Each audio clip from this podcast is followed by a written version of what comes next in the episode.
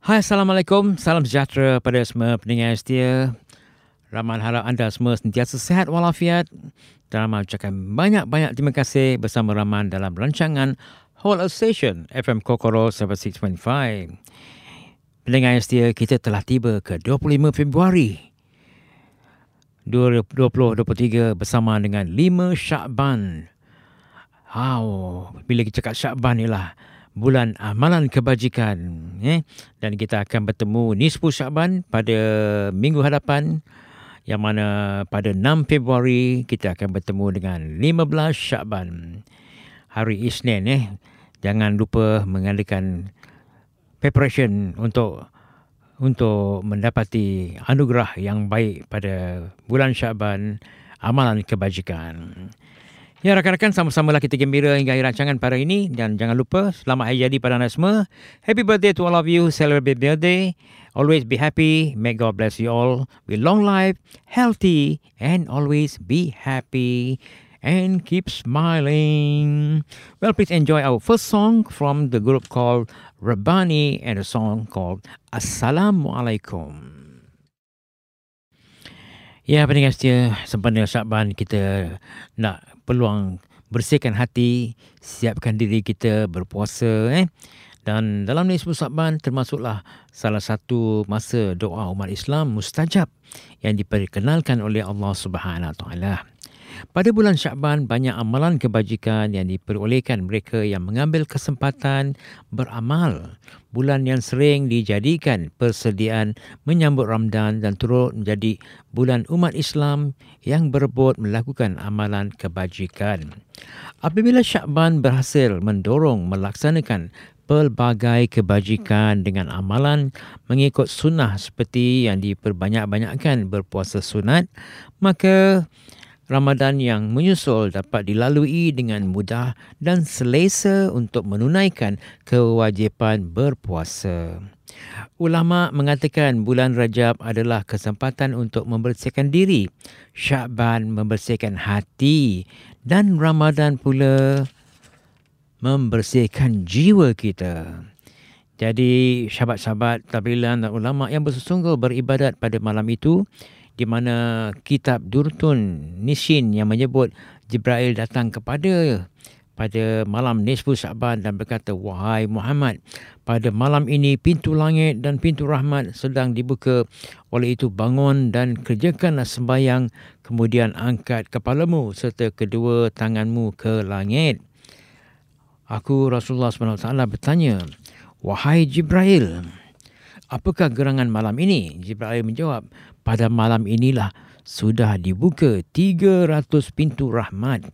Maka Allah Ta'ala mengampuni semua orang yang tidak menyutukannya dengan sesuatu melainkan tukang syihir, kahin yang tukang tenun, orang suka bermusuhan, peminuman kamar yang orang minum arak, orang yang melacur dirinya, memakan harta riba, orang yang derhaka kepada ibu bapa, orang yang suka mengadu, domba dan orang yang memutuskan hubungan silaturahim maka sesungguhnya mereka tidak akan diampuni sehingga mereka itu mahu bertaubat dan meninggalkan pekerjaan maksiat itu. Beribadah pada malam nisfu Sa'ban boleh dilakukan dengan membanyakkan baca Al-Quran, berselawat kepada Rasulullah SAW, berzikir dan berdoa.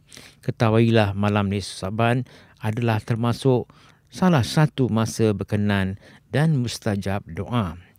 Doa yang dibacakan oleh Rasulullah SAW pada malam Nisfu Sa'ban antaranya ialah bermaksud, Ya Allah, sungguh-sungguhnya aku berlindung kepadamu dari malapetaka dan seksamu dan murkamu dan aku tidak mengira pujian kepadamu seperti mana engkau memuji kepadamu sendiri maka segala pujian bagimu sehingga engkau reda. Alhamdulillah.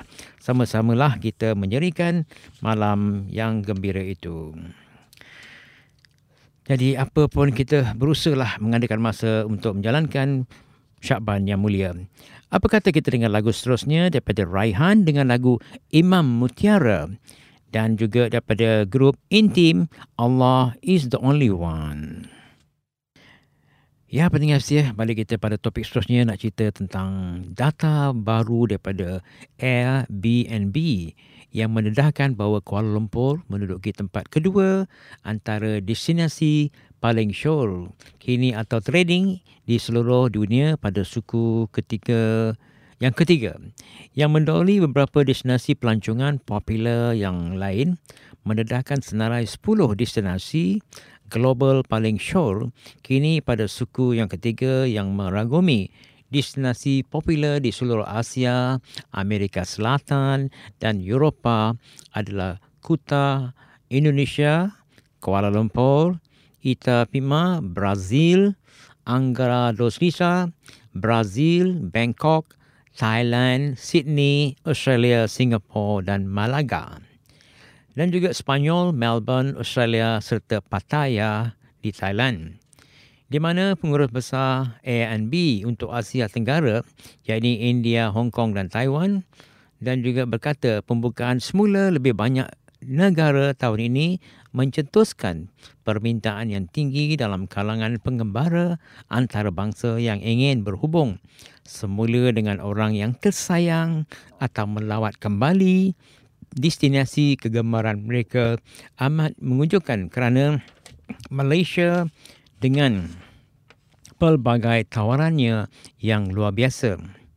Daripada alam semula jadi yang menakjubkan kepada budaya yang kaya dan sajian yang lazat adalah pilihan utama mengembara antarabangsa apabila berjalani kiat pemulihan sementara itu walaupun minat untuk melancong keluar negara meningkat pada tahun ini perjalanan domestik tetap popular dalam kalangan rakyat Malaysia. Ipoh meraihkan tempat teratas sebagai destinasi nombor paling popular di Airbnb dalam kalangan rakyat Malaysia pada suku yang ketiga ni. Diakui dengan Kuching, Kuala Lumpur, Kota Kinabalu dan Genting Highland. Selaras dengan revolusi perjalanan terbesar yang pernah dilihat di dunia, Airbnb mencipta cara baharu untuk mengembara mencari penginapan percutian mereka melalui kategori. Dengan lebih 300 juta paparan di seluruh dunia sejak pelancaran pada bulan Mei yang lalu, lima kategori Airbnb tertinggi di Malaysia meningkat mendian pendapatan pada suku masa itu. Alhamdulillah kita ucapkan dan juga kita gembira pemandangan hebat dengan permainan golf, kolam hebat, tepi pantai dan tropika. Jadi bersyukurlah negara kita dipilih. Jadi kita akan tahniah. Mudah-mudahan semuanya berjalan dengan lancar. Jadi kita banggalah negara kita direstui dengan apa-apa yang ada tu. Jadi Alhamdulillah. Apa kata kita dengar lagu seterusnya daripada Nana and Ashid dengan lagu Restu. Dari Gotil Siti Nohaliza, Destinasi Cinta. Hai pendengar setia, balik kita pada topik seterusnya hari ini. Kita nak raikan grup Hijaz yang merupakan sekumpulan nasyid Malaysia yang ditubuhkan pada 1 Ramadan 1417 bersamaan dengan 10 Januari 1997. Sebelum penubuhan ijaz, mereka pernah mengangguti kumpulan Nada Murni selama lebih 10 tahun. Ahli kumpulan ini adalah seramai empat orang. Salah seorang daripada mereka meninggal dunia dan meninggalkan hanya tiga orang ahli. Namun kini ahlinya kembali berjumlah empat orang lagi. Hijaz bergiat aktif menerusi syarikat Hijaz Music Entertainment Kumpulan ini juga telah melahirkan kumpulan-kumpulan nasid yang terkenal di tanah air seperti kumpulan Intim, UNIC, A-Man dan Mastika antara anak didik Hijaz yang berjaya ialah Hafiz Hamidun, Fitri Haris, Faizal Aziz dan yang ketiga ialah ahli UNIC iaitu Suhaimi Saad ialah bekas ahli Intim.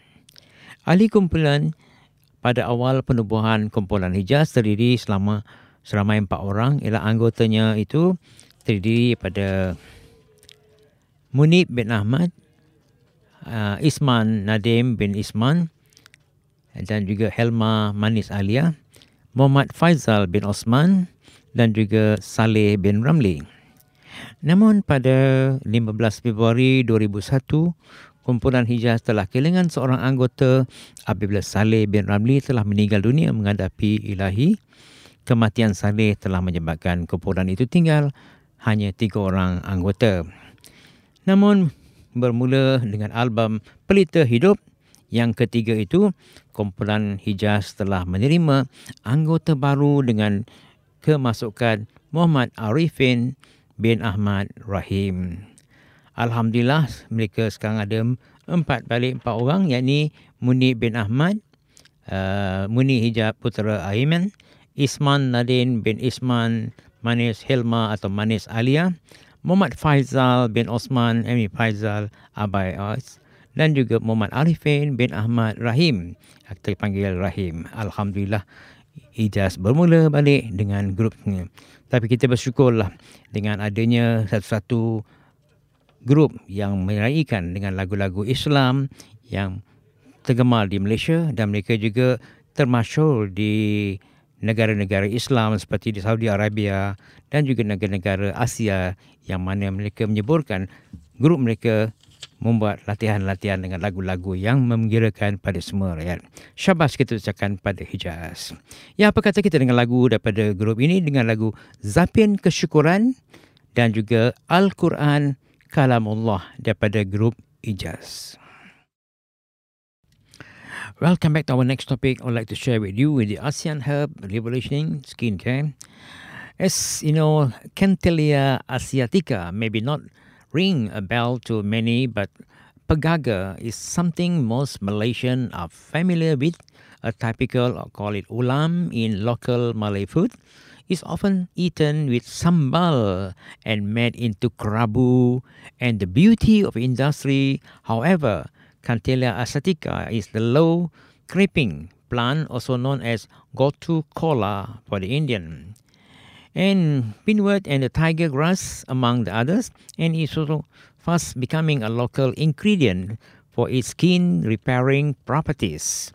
Certain brands, especially those from Korea, uh, call it short form Sika or Sisley, Malaysian General Manager, say that the plant help skin healing and repair and making coveted skincare in ingredient. Legend has that when a tiger and the wounded from their fight in the wild, they will look for the tiger grass to heal their wound.